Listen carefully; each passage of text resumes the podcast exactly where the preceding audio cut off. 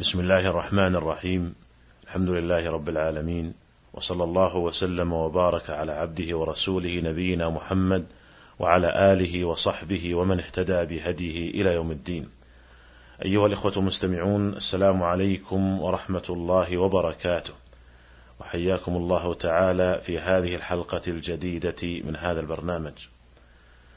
كنا قد تحدثنا في الحلقة السابقة عن بعض مكروهات الصلاة، ونستكمل الحديث عنها في هذه الحلقة، فنقول: من مكروهات الصلاة رفع البصر إلى السماء، وقد نهى عنه النبي صلى الله عليه وسلم فقال: ما بال أقوام يرفعون أبصارهم إلى السماء في صلاتهم، فاشتد قوله في ذلك حتى قال: لينتهين أو لتخطفن أبصارهم. أخرجه البخاري في صحيحه من حديث أنس، وأخرج مسلم نحوه من حديث أبي هريرة وجابر، وفيه: أو لا ترجع إليهم، أي إما أن ينتهوا وإما أن يعاقبوا بهذه العقوبة، وهي أن تخطف أبصارهم فلا ترجع إليهم. قال ابن بطال رحمه الله: أجمع على كراهية رفع البصر في الصلاة، والجمهور على أنه مكروه، وقال بعض العلماء إنه محرم، لأن النبي صلى الله عليه وسلم حذر منه واشتد قوله فيه، ثم ذكر عقوبة محتملة، وهي أن تخطف أبصارهم ولا ترجع إليهم. ومن المعلوم أن التحذير من الشيء بذكر عقوبة يدل على أنه حرام. ثم إن رفع البصر إلى السماء أثناء الصلاة فيه سوء أدب مع الله تعالى، فإن المصلي أثناء صلاته في مقام مناجاة للرب جل جلاله، فينبغي أن يتأدب معه وألا يرفع رأسه. قال القاضي عياض رحمه الله: رفع البصر إلى السماء في الصلاة فيه نوع إعراض فيه نوع إعراض عن القبلة، وخروج عن هيئة الصلاة. ولعل هذا القول الأخير، وهو أن رفع البصر إلى السماء أثناء الصلاة محرم، أقول لعل هذا القول هو الأقرب في هذه المسألة، والله تعالى أعلم. ومن مكروهات الصلاة تغميض المصلي عينيه، لأنه فعل اليهود في صلاتهم. قال ابن القيم رحمه الله: ولم يكن من هديه صلى الله عليه وسلم تغميض عينيه في الصلاة.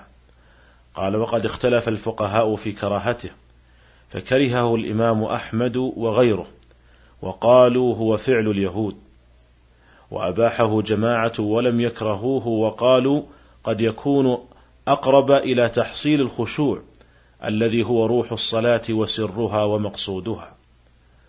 قال ابن القيم: والصواب أن يقال: إن كان تفتيح العين لا يخل بالخشوع فهو أفضل، وإن كان يحول بينه وبين الخشوع لما في قبلته من الزخرفة والتزويق أو غيره مما يشوش عليه قلبه، فهنالك لا يكره التغميض قطعا، والقول باستحبابه في هذه الحال أقرب إلى أصول الشرع ومقاصده من القول بالكراهة، والله أعلم.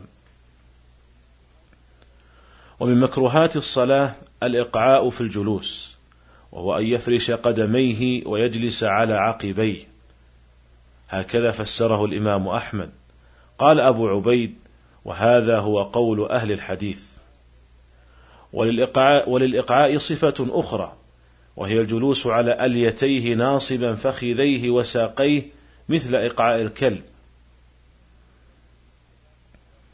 ومن مكروهات الصلاة كذلك افتراش الذراعين في السجود، وذلك بأن يمدهما على الأرض ملصقا لهما بها.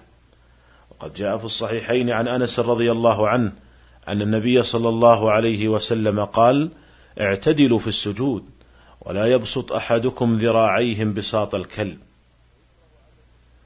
ويكره عبث المصلي في الصلاة، وهو تشاغله بما لا تدعو الحاجة إليه، سواء كان العبث بيده أو بثوبه أو بلحيته أو بغير ذلك، فإن ذلك العبث يورث انشغال القلب، فإن البدن إذا تحرك لزم من ذلك انشغال القلب، وفي هذا انشغال عن الصلاة.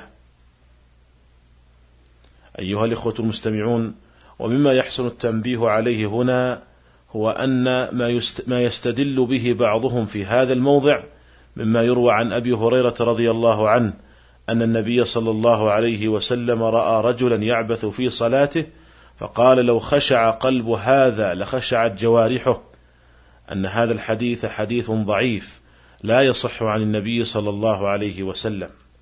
وقد رواه الحكيم الترمذي في النوادر وفي سنده سليمان بن عمرو. وقد نقل الزيلعي عن ابن عدي أنه قال أجمع على أنه يضع الحديث. وقد رواه موقوفا على سعيد بن المسيب بن المبارك في الزهد وفي سنده أيضا راوي مجهول، فهذا الحديث لا يصح مرفوعا إلى النبي صلى الله عليه وسلم ولا يصح كذلك موقوفا على سعيد بن المسيب. أيها الإخوة المستمعون، إن الإنسان ليعجب حينما يرى بعض المصلين وهم يعبثون في صلاتهم، فترى بعضهم تارة يصلح شماغه أو وترته، وتارة ينظر في ساعته، وتارة يحرك يديه، والشيطان يدفعه إلى ذلك العبث كي ينقص أجر صلاته. ولو أن هذا المصلي يستحضر عظمة من هو واقف بين يديه لما حصل منه ذلك العبث. أتراه لو وقف بين يدي سلطان من البشر أتراه يعبث وهو واقف بين يديه؟ فكيف بالوقوف بين يدي رب العالمين وجبار السماوات والأرض؟ ومن مكروهات الصلاة التخصر، أي وضع يده على خاصرته، والخاصرة هي وسط الإنسان، وهي المستدق من البطن فوق الوركين، فيكره أن يضع المصلي يديه على هذا الموضع، كما جاء في الصحيحين عن أبي هريرة رضي الله عنه أن النبي صلى الله عليه وسلم نهى أن يصلي الرجل مختصرا. وأما الحكمة من النهي عنه فقد جاء في صحيح البخاري عن عائشة رضي الله عنها أنها كانت تكره أن يجعل المصلي يده في خاصرته وتقول إن اليهود تفعله. فالحكمة والله أعلم هو أن في ذلك تشبها باليهود، فإنهم كانوا يفعلون هذا في صلاتهم. ومن مكروهات الصلاة أيضا فرقعة الأصابع، أي غمزها حتى يسمع لمفاصلها صوت، لأن ذلك من العبث.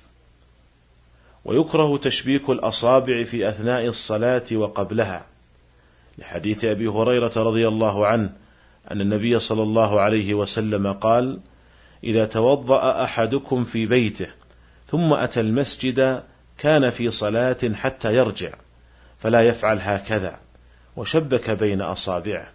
أخرجه الدارمي والحاكم بسند صحيح. وإذا كان من خرج للمسجد منهيا عن تشبيك أصابعه فمن كان داخل الصلاة أولى بالنهي عن تشبيك الأصابع، ولهذا فهو معدود عند جماهير الفقهاء من مكروهات الصلاة.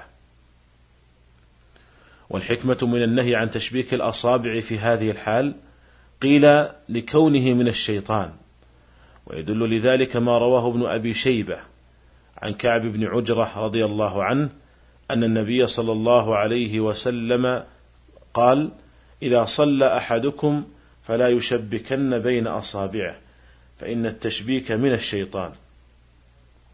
ولكن هذا الحديث ضعيف من جهة الإسناد.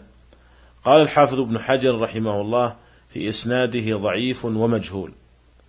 وقيل لأن التشبيك نوع من العبث فلا يليق بالمصلي، سواء كان داخل الصلاة أو كان في طريقه إليها، فإنه إذا خرج من بيته إلى المسجد فهو في صلاة. ولعل هذا القول الأخير هو الأقرب والله أعلم. وأما تشبيك الأصابع بعد الفراغ من الصلاة فلا بأس به ولو كان داخل المسجد. قال البخاري في صحيحه باب تشبيك الأصابع في المسجد وغيره، ثم ساق بأسانيده عدة أحاديث عن النبي صلى الله عليه وسلم وفيها أنه شبك بين أصابعه، ومنها حديث ذي اليدين في قصة سهوه عليه الصلاة والسلام حين صلى بالناس صلاة الظهر أو العصر ركعتين ثم سلم، ثم قام إلى خشبة معروضة في المسجد فاتكأ عليها كأنه غضبان، ووضع يده اليمنى على اليسرى وشبك بين أصابعه، فنبهه ذو اليدين على السهو، فقام فصلى ركعتين ثم سجد سجدتي السهو. في هذه القصة شبك النبي صلى الله عليه وسلم بين أصابعه لما ظن أنه فرغ من الصلاة، فدل ذلك على جواز التشبيك بين الأصابع وعدم كراهته بعد الفراغ من الصلاة. والحاصل أيها الإخوة أن التشبيك بين الأصابع له ثلاث حالات. الأولى حال خروجه إلى الصلاة، وهذا قد ورد النهي عنه كما سبق. الثانية حال الصلاة، وهذه الحال أشد نهيا من الحال الأولى. الحال الثالثة بعد الفراغ من الصلاة، فلا بأس بتشبيك الأصابع ولا كراهة فيه. ومما يكره للمصلي أن ينظر إلى ما يشغله أو يلهيه، ومن ذلك أن يصلي والتلفاز مفتوح أمامه مثلا، لما جاء في الصحيحين عن عائشة رضي الله عنها أن النبي صلى الله عليه وسلم صلى في خميصة لها أعلام، فقال: اذهبوا بها إلى أبي جهم وأتوني بأنبجانيته. والأنبجانية هي كساء غليظ لا أعلام له. وفي صحيح البخاري أن النبي صلى الله عليه وسلم قال لعائشة: أميطي عنا قرامك، والقرام ستر رقيق فيه رقم ونقوش، فإنه لا تزال تصاويره تعرض لي في صلاتي.